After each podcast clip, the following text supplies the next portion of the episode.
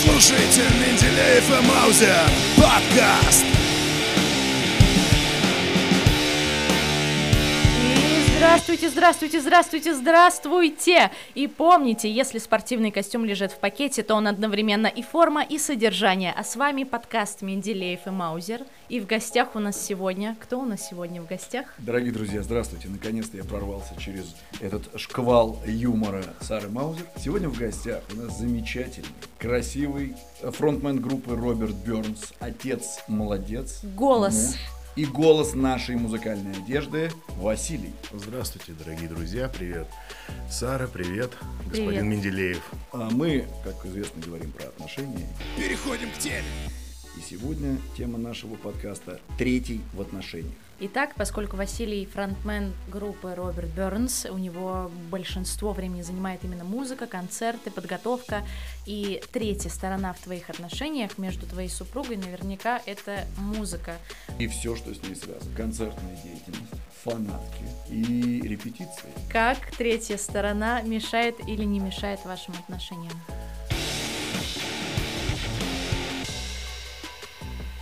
На самом деле это не является третьей стороной, которая препятствует каким-то взаимоотношениям внутри семьи, потому что э, если, соответственно, твой партнер может воспринять твое уже даже ставшее не хобби, а чем-то больше, соответственно, э, она становится частью непосредственной всего этого движения. И здесь идет больше, наверное, поддержка и интерес к тому, что ты делаешь, а не то, что, ой, ты сегодня опять на репетицию, ой, или там у тебя концерт, а я что-то об этом забыл, и ты не предупредил, бла-бла-бла. Поэтому конкретно группа не является третьим э, субъектом, мешающим или каким-то образом влияющим на эти отношения. Как я понимаю, вы познакомились со своей супругой, когда ты уже вовсю занимался музыкой, правильно?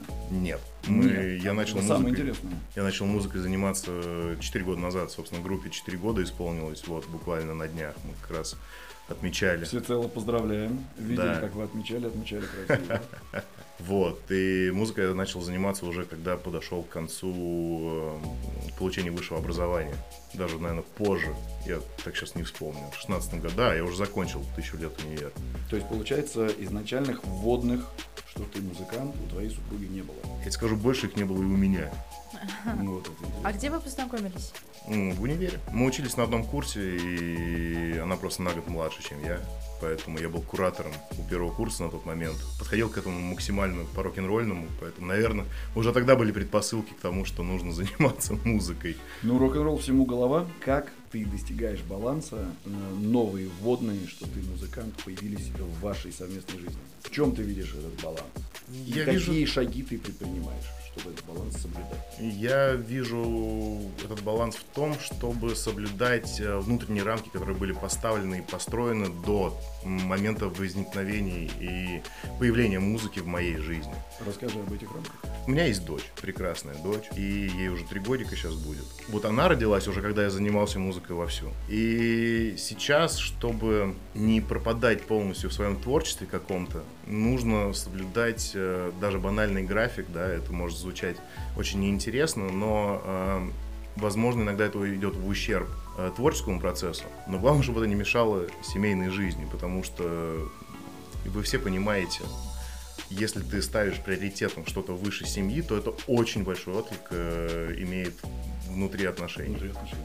Поэтому перво, первоочередное и, наверное, основное это все-таки уважать время другого человека, потому что помимо твоего собственного хобби, э, такие же интересы и работы есть и у супруги или у супруга. Любые, м, как бы, э, всегда присутствуют.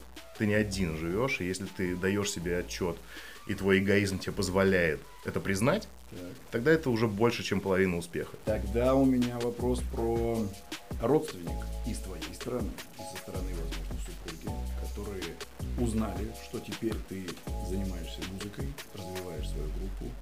А Их реакция и не мешает ли вот это, третье, уже от- с их стороны, не мешает ли твоему развитию?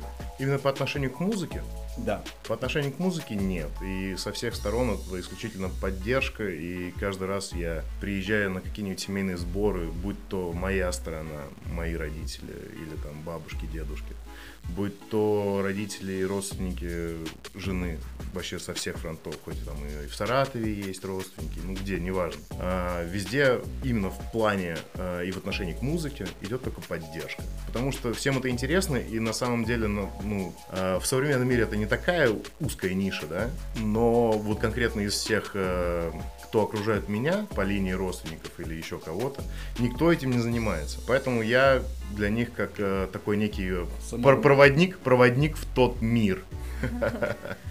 Если вы понимаете, о чем. Ну хорошо, а ты сейчас так классно расписал родственников, что там все помогают, поддерживают, ты для них проводник. Ну давай представим, что допустим, вы поссорились с женой или у вас какие-то сейчас есть сложности в понимании друг друга, не возникают ли эти родственники с твоей или с ее стороны, которые начинают давать советы, что «О, я же тебе говорила, она будет себя так вести, а я тебе говорила, он козел». Вот эта вот тема, она имеет место быть? Она имела место быть. И это очень важный нюанс, который нужно для себя с самого начала поставить, потому что любое какое-то внешнее влияние, будь то даже самый близкий твой, не знаю, родной брат, э, мама, папа, собака тебе начнет что-нибудь говорить, я в конце концов даже не знаю уже, что может быть ближе, но как только вникает третье мнение на любую тему, касающуюся сугубо тебя и твоей второй половины, тогда возникает конфликт, потому что одна вот эта сторона, которая вмешивается, она в любом случае выбирает, кого она поддерживает. Да.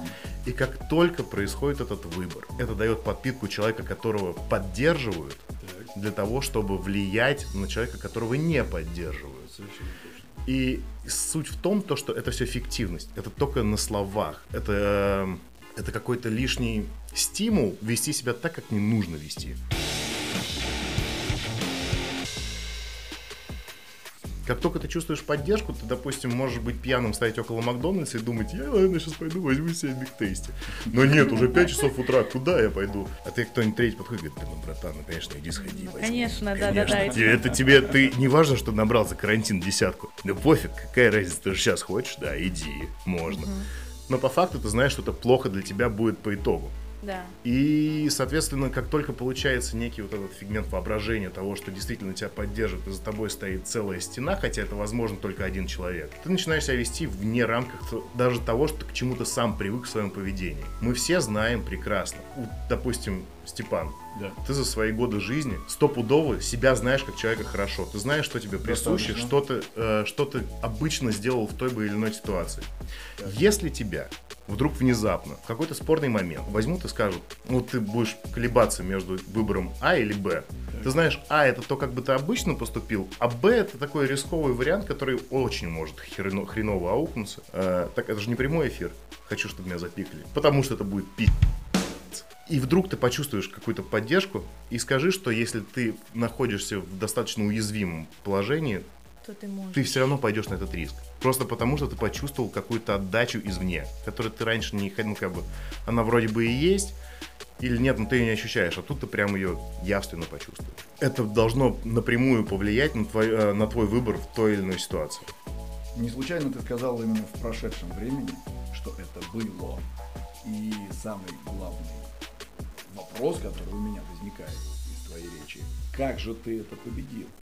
Да, не пришлось ли рвать отношения с родственниками, не пришлось ли ругаться, или вы как-то мирно разошлись, что все, вы больше не встреваете. Это был долгий процесс, э, практически полгода, но как бы цель оправдывает средства.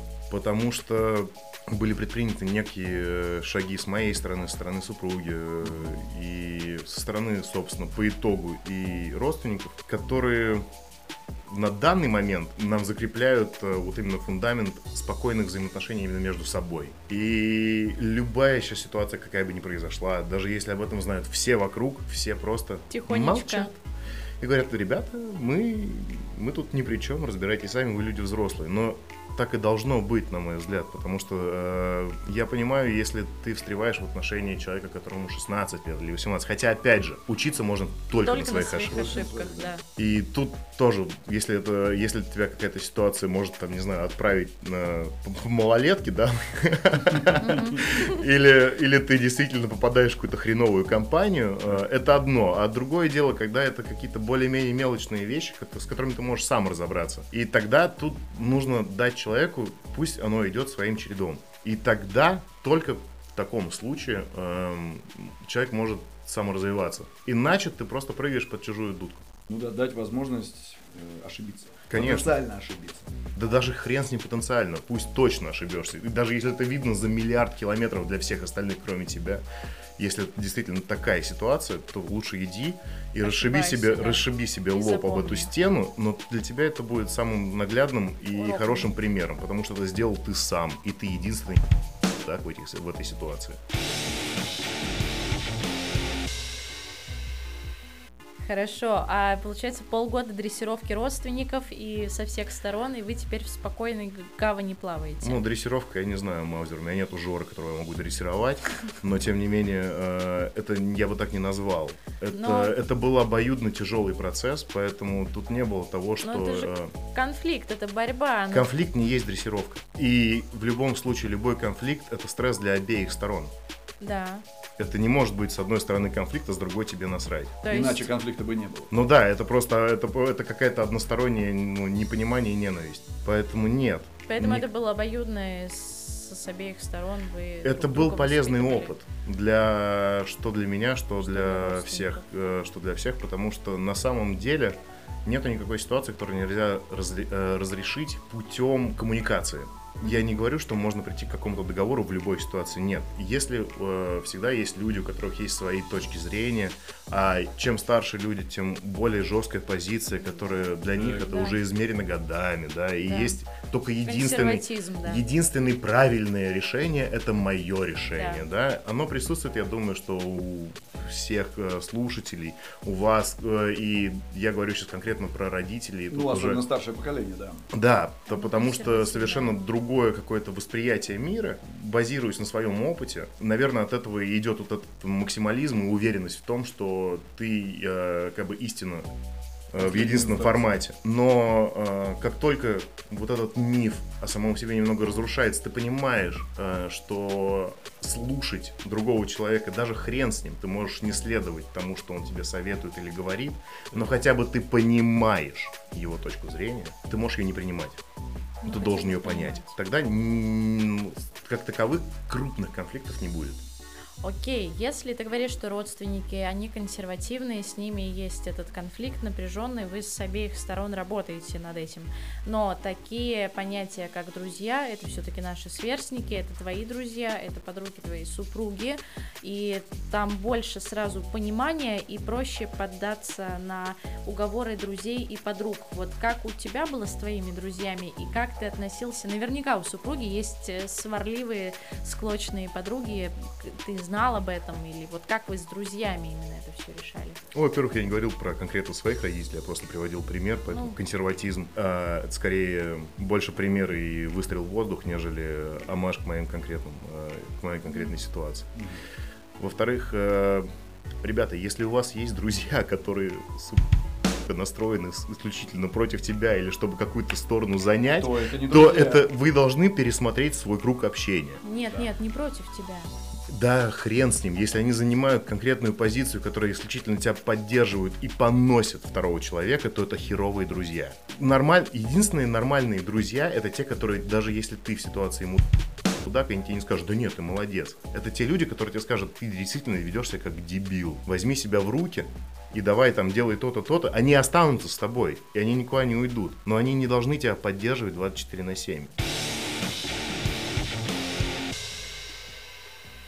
Но твои друзья, они как раз тебе говорили все честно, что ты здесь не, не, не шибко прав, нужно исправиться, и не настраивали тебя против.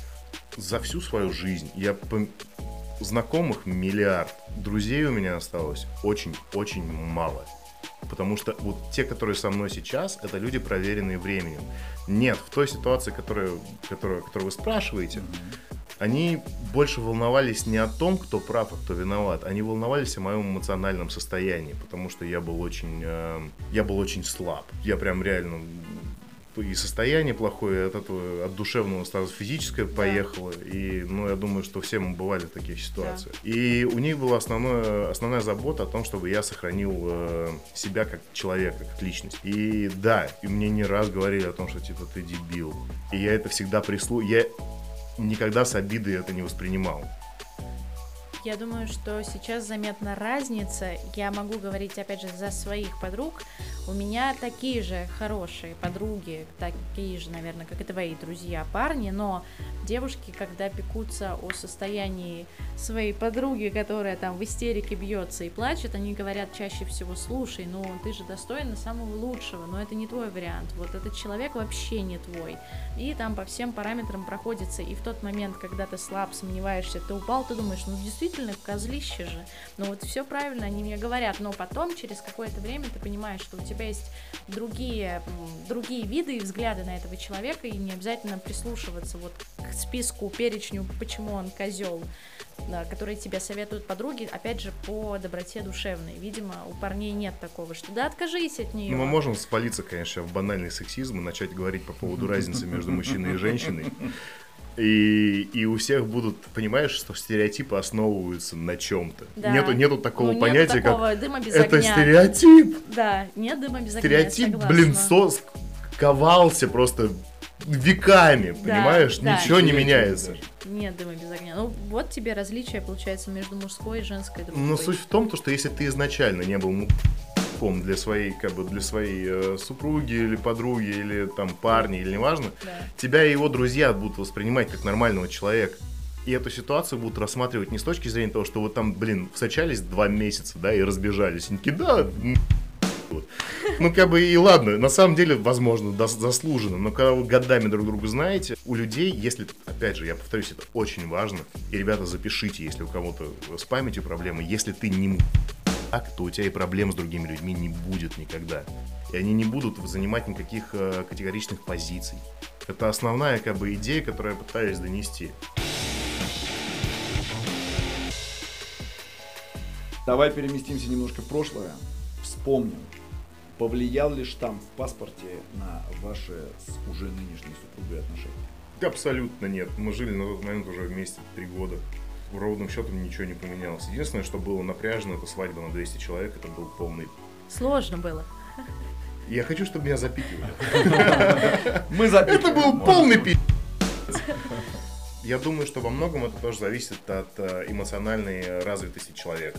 То есть, если, допустим, опять же, вас же, ребят, в пример можно взять, у вас у всех по-любому есть какой-нибудь знакомый товарищ, которому лет 40, и ведет он себя как будто ему 15, и только голос начал ломаться, да? Абсолютно. Есть точно. такие. Таких, я думаю, и даже не один, и не два. Есть такие. И на первый взгляд таких не скажешь, что они такие. Я прям даже немного потерялся, потому что сразу вспомнил всех своих таких товарищей, псевдо-товарищей. Вот, и если ты нормальный э, сам по себе себя чувствуешь хотя бы взрослым, адекватным человеком, то штамп не меняет ничего и никогда, и ни у кого. Если тебе кто-то говорит об обратном, значит, ты уже можешь смело сказать о его уровне развитости. Ну вот, кстати, хочу поспорить, потому что... Ну неудивительно, ты же женщина. Неплохо, неплохо, неплохо. По поводу того, что уровня развитости есть, я думаю, что есть мужчины, которым категорически претит быть кем-то, кому-то обязанным, с кем-то связанным. То есть есть человек, у которого есть цель. Ну, например, работа, развитие своей корпорации, развитие своей системы и так далее. И ему вот эти вот все отношения, штампы в паспорте. А каким это... образом это мешает, если он так вот. в отношениях находится? Это буквально ты снял у меня с языка этот вопрос. Давай. Я, я, я сейчас визуализирую себе этого товарища, чтобы его описать. Жора? Нет, это не Жора. это другой товарищ. У него есть э, своя корпорация небольшая, и ему любые отношения, они категорически мешают. То есть, если вот у него будет этот штамп в паспорте, он просто сбежит и сгорит. Можно я тебя прерву? Да. Если ты занимаешься каким-то бизнесом, если ты вообще, в принципе, даже медийная личность, то любые отношения, по большей части, тебе могут играть только на пользу, потому что ты можешь это выставлять себя как в лучшем свете. Я для согласна. основной массы, для основной публики. И чем больше человек показывает себя как именно семьянина и ответственного да. человека, тем это бонусом ему играет. Я, согласна. Я тебе скажу больше, если ты владеешь корпорацией, и ты находишься в отношениях, ты женат или ты замужем, и тебе даже кредитная история лучше становится. Поэтому вот этот аргумент очень странный для меня. Я знаю, да, есть такое, что человек, который имеет партнера официально, у него лучше все потом будет там по работе, его будут Вопрос рассматривать даже как не более про официально, а ответственного и так далее. отношения. Я говорю о том, что не, не- нельзя мужчину все-таки сравнивать с недалеким уровнем развития, если он категорически боится брать на себя Сара, а никто не сравнивал штамп, мужчину с недалеким уровнем развития, пока ты это не сказала. э, Ну, вы так говорили, что Мы так не говорили, это сказал ты. я, я с ума, я, господи. Что такое? Я привела к общему знаменателю то, что вы сказали. Если он боится штампа в паспорте, можно говорить об уровне его Ну, развития. Можно говорить о его незрелости. Вот об этом можно говорить. Но мы, не говор- мы никогда не говорили то, что незрелость присуща только мужчинам. Я говорил о людях в принципе. Не нужно разделять на гендер, мы все-таки в 21 веке живем. Ты, посмотри. Вот это было алмазно. Да, алмаз. Тут такой сексизм процветает за кадром, а вот э, в А кадре самое прям- главное, что он исходит только от, еди- от единственной женщины в этой студии. Посмотри, разносище просто, разносище. хорошо. Ничего не изменилось после штампа в паспорте. Что изменилось после рождения дочери? Ты сказал, что появилась какая-то система и упорядоченность, которая идет немного в ущерб музыке. Она идет не то чтобы в ущерб музыке, просто нужно более грамотно заниматься тайм-менеджментом своим. И это не то, что связано с тем, что как бы так хочется или что-то. Просто когда я могу говорить только за себя. А, Когда у меня появилась дочь, я понял, что я никогда в жизни вообще в принципе ничего прекраснее не видел, потому что это мой человек, мой маленький батончик, я ее обожаю просто всеми фибрами своей души. Тут вопрос не в том, что у меня что-то не получается или что, я просто хочу больше времени проводить с ней, быть э, как бы прекрасным отцом, чтобы она себя чувствовала постоянно комфортно и в любви. И поэтому я здесь сам себе ставлю рамки. Это не мне, мне не жена ставит рамки, не какие-то обстоятельства. Это рамки сугубо мной же построены, которые базируются вокруг того, что у меня есть непреодолимое желание э, просто находиться рядом с человеком 24 на 7. Ну, это как бы у каждого, каждого свое, возможно, да. Я говорю сугубо исключительно за себя. Хороший папаша. Вот что можно сказать. Хороший отец. А есть ли у тебя такое, что ты все-таки хочешь еще сына? Я знаю, что для многих мужчин это прям принципиально. Вот хочу сына и все, там жена рожает первую дочь, вторую, третью, а он все хочет. Не давай еще сына. Я сына хотел, когда мне было лет 20, и когда я вообще, в принципе, не понимал, что это такое. Сам весь процесс... Не, процесс-то, конечно, прекрасный, но я имею в виду, э, когда родилась э, дочка, это было достаточно трудно и физически, и все. И для меня было самое главное, чтобы ребенок родился здоровым, и когда родилась дочь, я понял, что, типа, желание иметь сына, это, ну, это, бы, возможно, оно у кого-то есть постоянное, у меня нет. Если и если и когда у меня будет второй ребенок, мне абсолютно пофиг, это будет мальчик или девочка, у меня нету какой-то привязанности к тому, что мне обязательно нужен сын. Наследник. Я могу наследником сделать кого угодно. Главное, чтобы он был достоин. А я тебе могу сказать так, что моя дочь достойна. Василий, доверие в отношениях – это восполнимый ресурс? Можно ли потерять доверие, а потом его э, заработать, внести, накопать? Или Смотри. если доверие уходит один раз, то оно Степан, у не меня такое ощущение, что ты клонишь к какому-то конкретному вопросу. Я, тебе его рекомен- задал. Но доверие, а доверие рушится из-за чего? Ты хочешь какой-то конкретный пример привести? Нет, я хочу как раз услышать твое мнение, из-за чего рушится доверие. Доверие может рушиться не только внутри отношений именно между мужчиной и женщиной, или э, как угодно. Это может между друзьями тоже потеряться, или еще между, не знаю, компаньонами, партнерами какими-то. У меня позиция такая, то что доверие можно очень легко потерять, и его можно снова восполнить, но это, это не такой процесс, который типа Ну, потерять можно на раз-два, Да. а восполнять... Восполнять нужно, да. И тут уже вопрос того, чтобы... ну, Как человек, который потерял доверие, Так. это его обязанность э, сделать все, что в его силах, чтобы тебе доказать то, что да, есть, был косяк какой-то, э, я даю себе полный... Нужно, скажу так, можно восполнить доверие только если, если тебе поверят в том, что ты сам себе даешь в этом отчет, и ты в этом раскаиваешься. Если ты сможешь убедить человека э, в том, что тебе стыдно, то, что ты был неправ, то тогда ты можешь завоевать обратно доверие. Но ты должен его убедить не в плане того, что ты будешь какую-то лапшу на уши вешать, И не врать, это должен искренне сам себе верить. Тогда, если присутствует эта искренность, тогда можно наладить отношения, но это все равно очень трудно. Разбитый стакан можно склеить. Но пить из него нельзя, Почему? потому что Ну ты же сам сказал, что ты склеиваешь разбитый стакан. я ничего не склеиваю, потому что я ничего плохого не делал. И я тебе скажу так, что из любой разбитой посуды нельзя ни есть, ни пить. Так из склеенной посуды можно? Нет. Тогда я ничего не понимаю. Ты сказал, что доверие восполнимый ресурс. Да, но доверие это не посуда. Ну а если мы представим, что доверие это чашка, ты ее разбил. Ты её это очень хреновое сравнение просто. Ах, вот оно что. Вот оно что. Ну хорошо, давай так. Какой Доверие это высохшее озеро. Просто у тебя есть некий ресурс, запас, который ты, если прожигаешь действительно свою жизнь, ты постепенно оно выгорает и выдыхается. Оно может достигнуть пика просто дна самого, да, когда уже будет видно это дно. Но если ты понимаешь, что оно обязательно для того, чтобы у тебя восходили поля, для того, чтобы все нормально происходило в жизни и чтобы процветало вот именно твоя какая-то маленькая ячейка, да, ты сделаешь все, чтобы, чтобы этот сосуд был снова наполнен. Это ни в коем случае не стакан. Ну вот психологи, мне кажется, тут бы поспорили по поводу того, что это не стакан. Окей, если у тебя такая ассоциация с озером, ты его восполняешь, она работает, прекрасно. Я... Я повторюсь, я ничего не восполняю.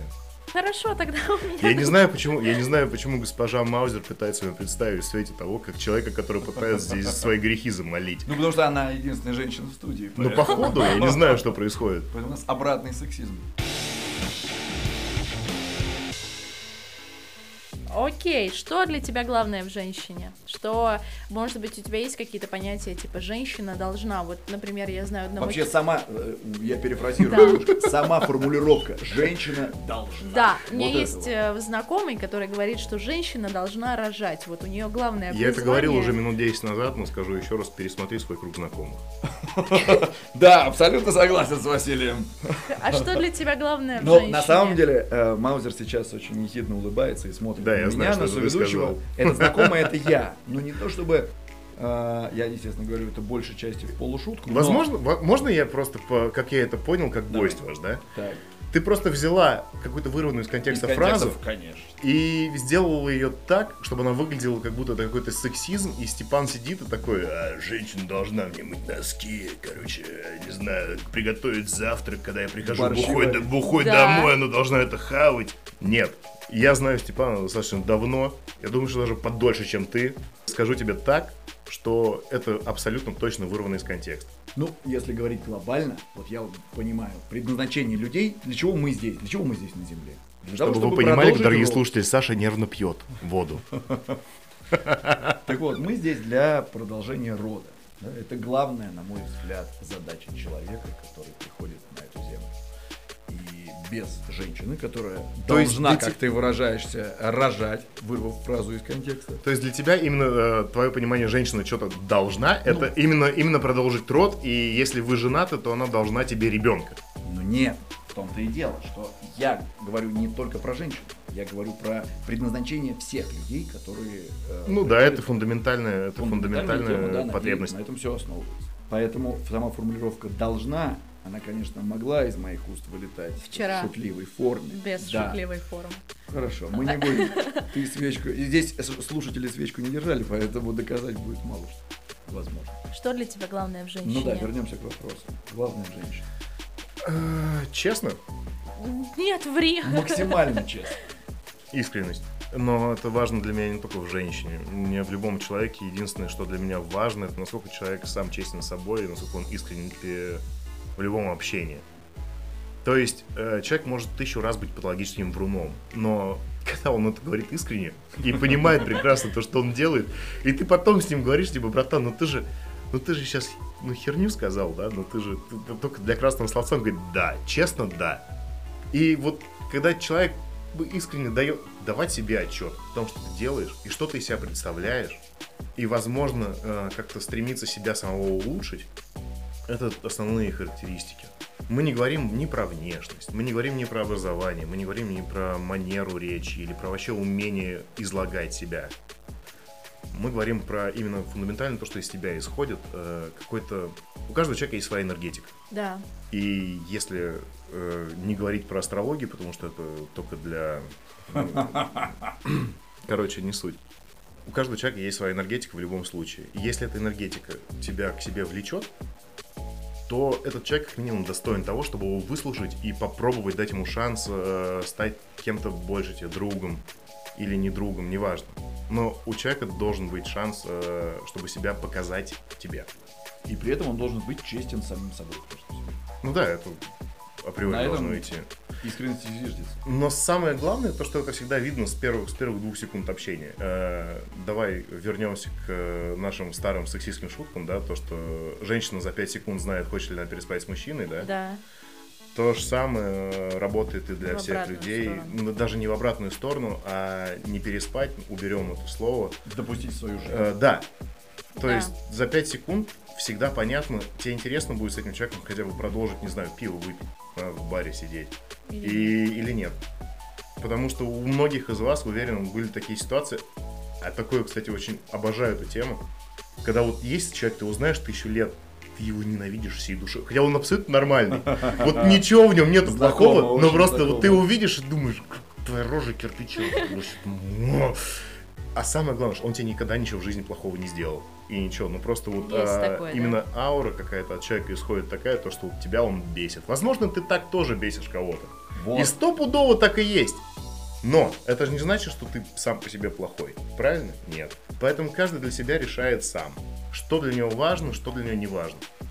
Я спрашиваю о том, что главное в женщине практически всех мужчин, и у многих в среднее вот по больнице это чтобы, первое, чтобы она меня поддерживала, второе, чтобы она обо мне заботилась, ну там третий пункт у всех Окей, варьируется. а поддерживала во всем? Да, чтобы она была мне Окей, опорой я, и я, допустим, продаю метамфетамин. Ты хочешь, чтобы вот тебя женщина поддерживала? Ты прям приходишь на спиддейтинг такой. Меня зовут Вася, я, продаю мед.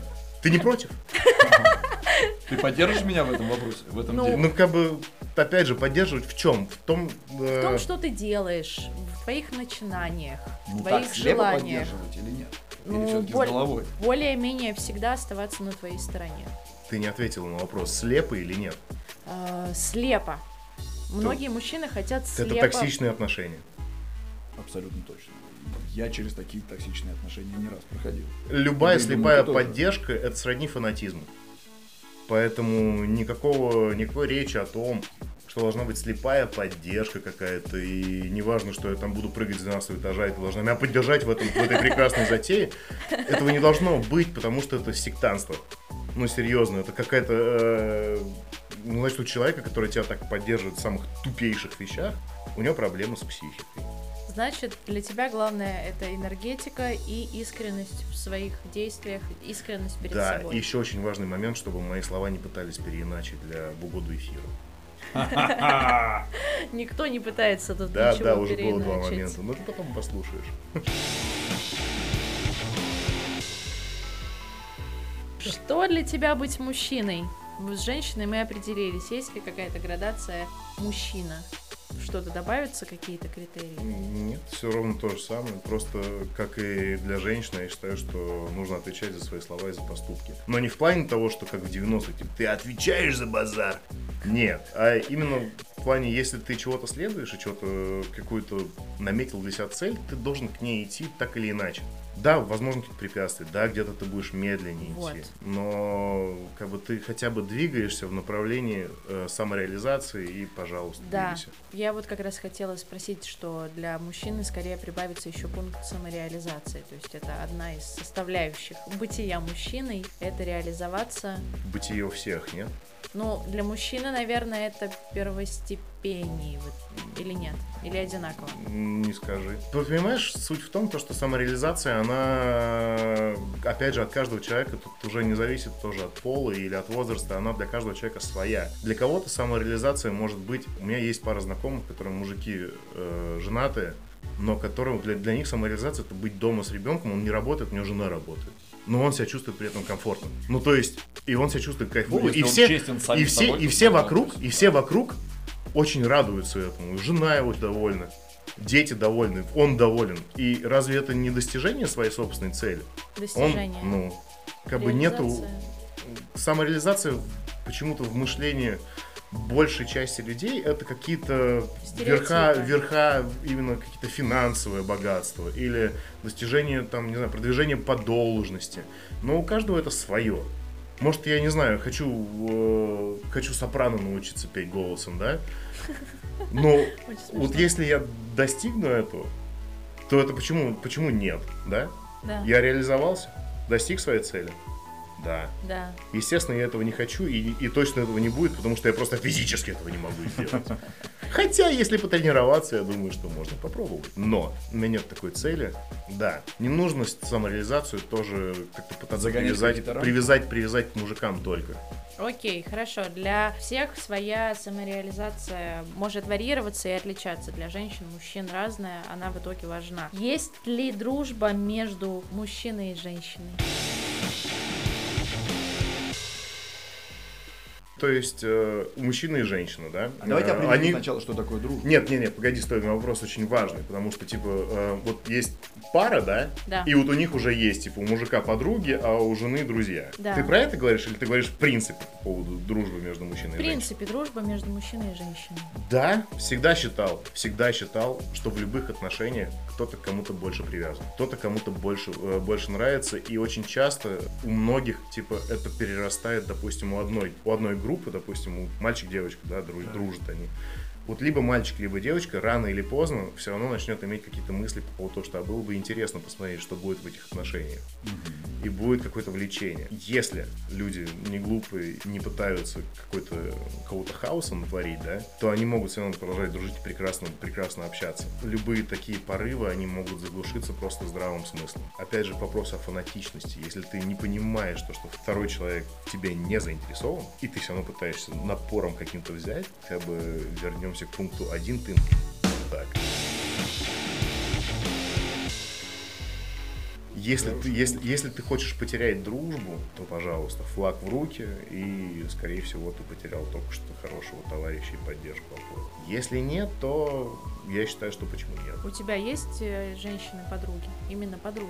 Да. У моей жены есть лучший друг. Вот только что у его жены были на дне рождения. То нету никакой ревности, Ревность это прежде всего. э, неуверенность в себе. Да. Если ты действительно ревнуешь, ты должен по всем пунктам по себе пройтись. Да, спросить, Если ты ревнуешь, так. я говорю с позиции гетеросексуального мужчины, если ты ревнуешь свою женщину к какому-то мужику, значит, смотри, ты не уверен, что удовлетворяешь ее в постели. Ты не уверен, что ты даешь ей все, что ей нужно в плане материального. Ты не уверен, что интересный собеседник. Ты не уверен, что вообще в принципе как мужик состоялся, да? Ты не уверен, что ты можешь сопрано сделать. ну, В конце концов, я не знаю, что может привлекать. Это все идет от твоих собственных комплексов. И чем больше, э, чем ревностнее человек, тем, на мой, но опять же, я не утверждаю ни в коем случае. Это мои собственные наблюдения. Чем более ревнив человек, тем он более самозакомплексован. Поэтому не вижу смысла в ревности вообще. Шикарен. Абсолютно. точно. С этим вообще не. Но самое главное, что у нас с тобой матрицы сознания реально совпадают. То, что я слышу, это прям. Можно мне пиво? Гарсон, пиво!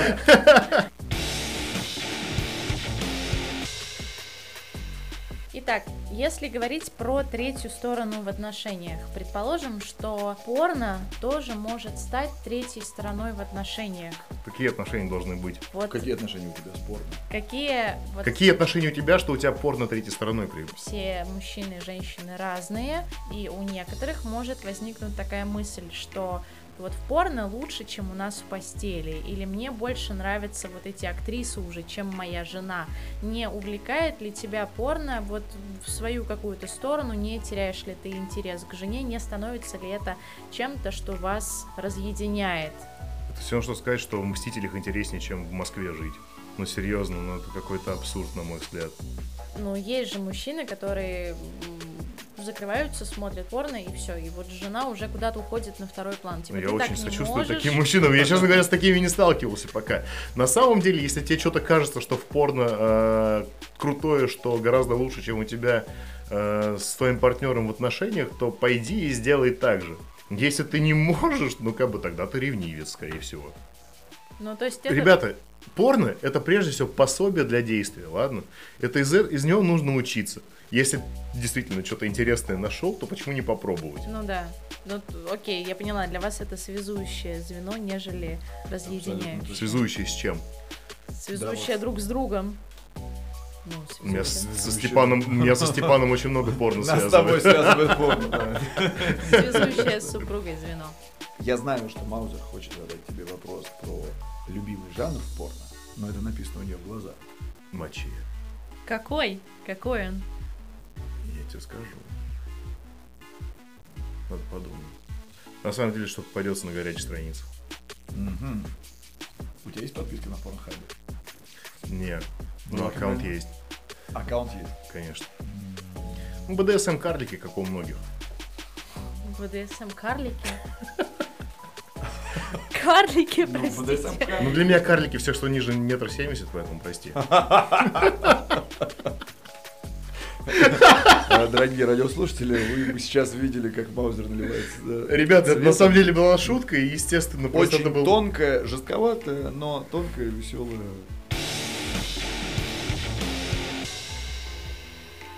Есть ли какие-то вещи, которые ты бы сказал себе 10 лет назад?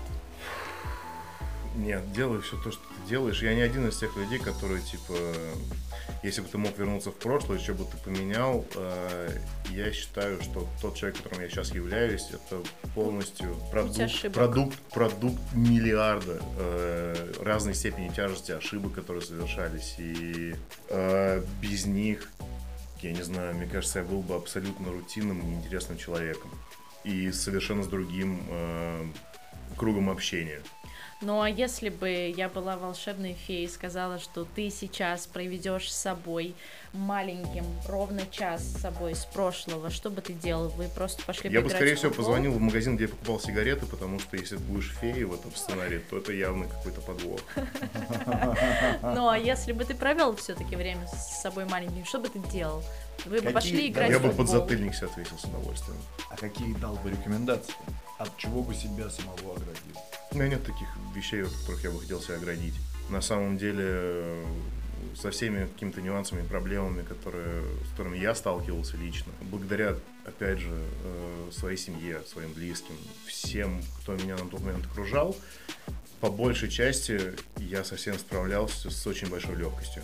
Во многом благодаря поддержке из моего внешнего круга. Потому что в моем внутреннем кругу есть только как бы... И ребята, все, кто говорят то, что мой внутренний круг, это вообще-то моя мама, папа, жена, дочь, это все, честно говоря, это так. Наверное.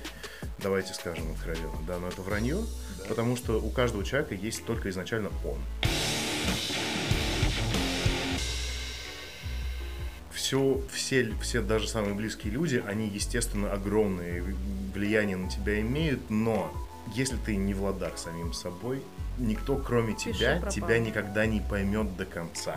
Как бы ты ни старался, сколько бы ты ни ходил к психологу и не пытался ему на диване лежа излить свою душу, никто тебя не поймет так, как ты, потому что твоя мотивация изначально твоя. И она л- даже на любой момент, э, на любой мельчайший поступок, о том, типа, куда пойти купить, не знаю, э, продукты, это все все равно делаешь ты. И это э, сеть очень сложных процессов, которые завязаны на опыте, который у тебя был. И никто не сможет тебя никогда так прочувствовать, как ты сам. Хорошо, какой рецепт понять себя, принять, продолжить движение?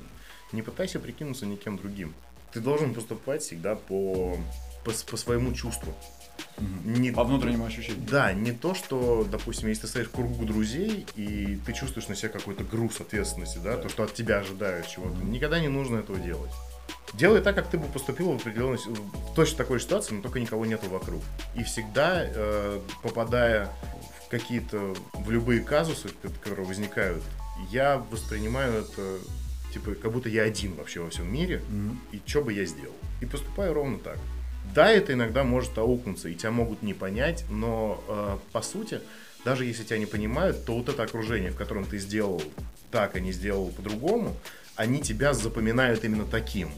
И, соответственно, э, ты таким образом, и вот сейчас подходит э, слово дрессируешь, потому что тогда, поступая по, по, по своему собственному кодексу, чести, ты дрессируешь вокруг себя людей, чтобы они от тебя ожидали именно этого. Не было у них желания навязать тебе Навязать свое тебе мнение. свое мнение.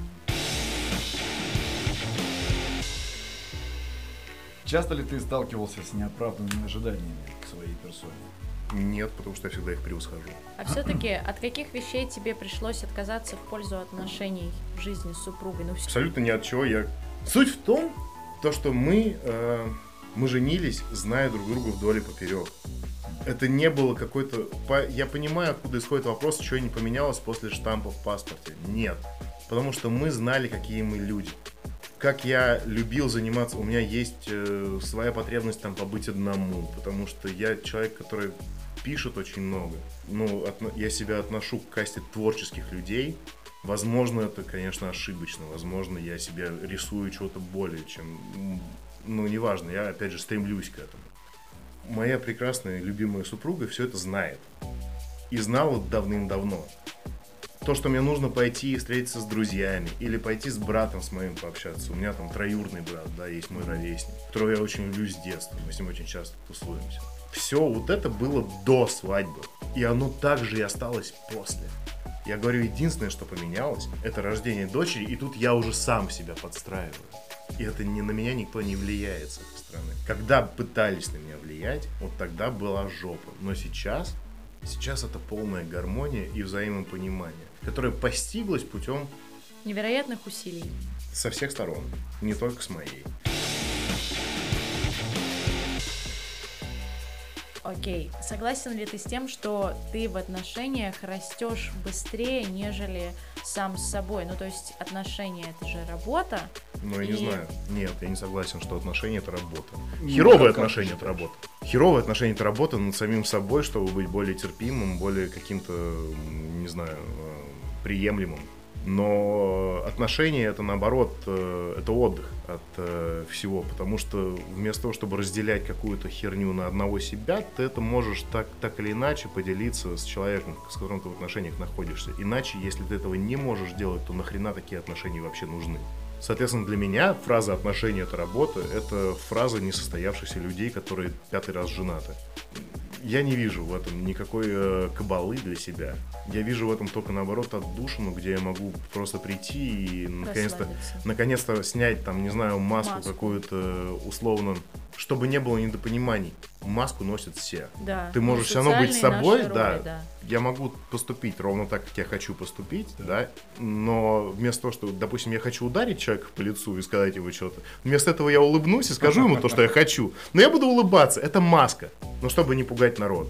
В отношениях хороших ты можешь прийти и просто ее сбросить и, и расслабиться, показать себя таким, какой ты есть, лечь и просто молчать час, и человек будет рядом с тобой сидеть и просто тоже молчать, понимая то, что тебе нахер не нужно разговаривать. Просто побудь рядом, и ты нормализуешься. Это как, э, не знаю, как ты пришел, три, три дня шел подряд, да, и наконец-то нашел какую-то гостишку, ма- маленькую таверну деревянную, туда пришел, выпил, Где можно да, расслабиться, наконец-то, выпил пиво и собой. вот так вот просто голову положил и отдыхаешь. А быстрее рост происходит у тебя с самим с собой, когда ты один, или все-таки в паре? Рост не должен зависеть ни от кого, э, кто тебя окружает. Неважно, насколько у тебя близкие взаимоотношения. Рост это, с- это всегда... Опять же, какой рост, понимаешь? Э, Рост в плане коммуникативных э, навыков, возможно, более, более быстро растет, когда ты находишься в паре. Потому что у тебя есть э, некая вторая сторона, которая может твои же собственные мысли по-своему переиначить и тебя И об тебе этом сказать. озвучить. И ты для себя черпаешь какую-то информацию и понимаешь, вот, э, окей, я могу тебя ассоциировать вот с теми-то, теми-то, теми-то группами. Так. И, соответственно, могу от них ожидать такой же реакции. Это очень маленькая ниша, понимаешь, роста. Да. Потому что оно зависит от других людей. Это рост внутриличностный Да. в плане общения, но это все равно очень, очень узкий сегмент. В этом вопросе да, быстрее. Так, нет. Один ты, не один. э, может, у тебя горе, может, ты вне в Саудовской Аравии живешь, да, и у тебя действительно 40 наложниц. И как бы если пропорционально от количества жен э, становишься все быстрее растешь, ну, э, я не знаю, честно говоря, странная ситуация, как минимум. В чем выражается твоя любовь? Есть ли у тебя как- какие-то вещи, которые ты делаешь для супруги, и можно понять по этим поступкам, что вот это твоя любовь. Ну, Любовь не выражается ни в поступках, ни в словах. А в? Любовь выражается, когда ты смотришь на человека, и ты понимаешь, что он тебя любит. Это на самом деле очень тонкая грань. Да, поступки действительно. Ну, ты можешь такие же поступки делать для любого, кто тебе дорог. У меня нету какой-то отдельной э, графы того, что нужно сделать конкретно для жены там, или еще что-то, да. Я могу также абсолютно безвозмездно и самоотверженно сделать что-то для моих хороших друзей, настоящих друзей. Но я точно знаю, когда я смотрю на жену, это видно всегда по глазам, ребята, глаза зеркало души. Всегда это говорил, всегда буду. Ну, как бы если у вас, так, если, да. если у вас есть душа. Поэтому это на самом деле сама любовь находится в взгляде. В взгляде, и ты чувствуешь это. Ты чувствуешь это от человека исходящего. Ну, хорошо, а если мы предположим, что ты, не знаю, уместно ли говорить проштрафился, но что-то у вас пошло не так, и вот какой-то жест нужно сделать для жены, чтобы она Типа поняла, накосячил, что... пошел купил букет цветов. Цветы, ты об этом? вот это, да. Да, да, вот самое такое вот... Господи, да так все делают, и не только, не только с женами и Ну, с мужьями. все по-разному делают. Например, ты можешь, не знаю, сказать, слушай, все, мы летим в Грецию отдыхать сейчас Ну, же. нет, знаешь я что? приготовлю Это какой ужин. Я не знаю, как нужно накосячить, чтобы сказать, что мы летим прямо сейчас в Грецию, не сию При секунду. закрытой границе. Но, как минимум, это на самом деле мелкие вещи в своем, в твоем собственном поведении, которые действительно показывают, э, если ты немного девиантно отходишь, как бы девиантно, э, Девиантное поведение, твое, да. от твоего обычного, Да. и вот такие мелочи, например, как э, если бы мы сейчас с тобой сидели, я брал у тебя интервью, да, я бы не сидел в телефоне, как ты. Это было достаточно колко.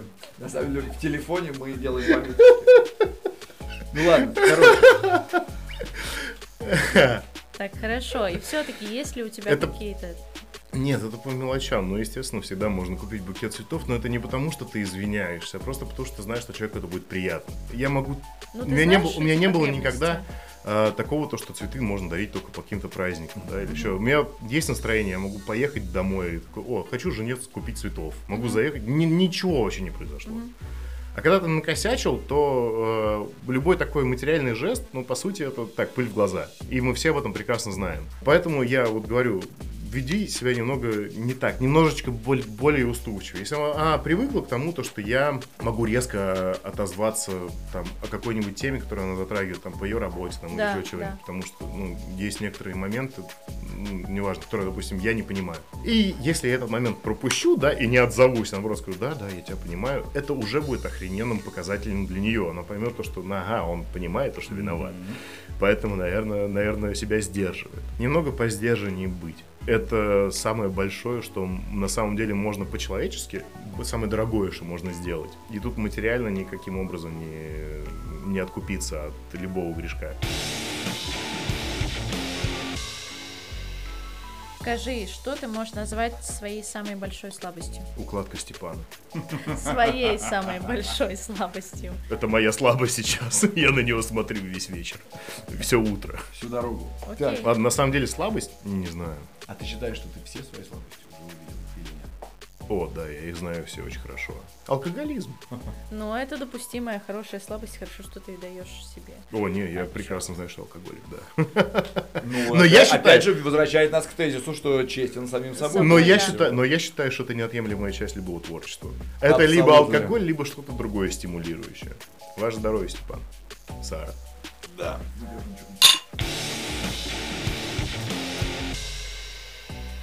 Дорогие подкаста-фолловеры, как сказала бы Сара Маузер, но я взял на себя эту роль. Мы сегодня говорили про третье в отношении.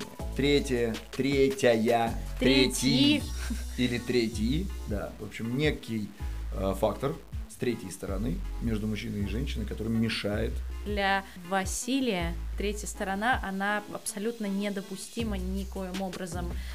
Будь то родственники, будь то друзья, подруги, неважно кто, это ваше личное интимное дело, это ваше гнездо, в которое нельзя пускать никакого ни доброжелателя, ни зложелателя, вообще никого для того, чтобы сохранить целостность этого гнезда. Ну а далее, Ну, а далее я увидел, с собой и с супругой, и с супругом, и тогда все будет решено в лучшую сторону. Я Да, так это и, поняла. осо- и осознание этого приходит через большую серьезную работу, причем работу со всех сторон. И залог успешной работы это как раз-таки честность с самим собой прежде всего. Абсолютно верно. Это был подкаст Менделеев и Маузер. И в гостях у нас был сегодня Василий. Вася, спасибо, что пришел. Спасибо вам большое, что меня приняли. Зеленого света, попутного ветра, горячих ночей и горящих очей. Услышимся. До скорого. Пока-пока. Это был подкаст Менделеев и Маузер. До новых встреч!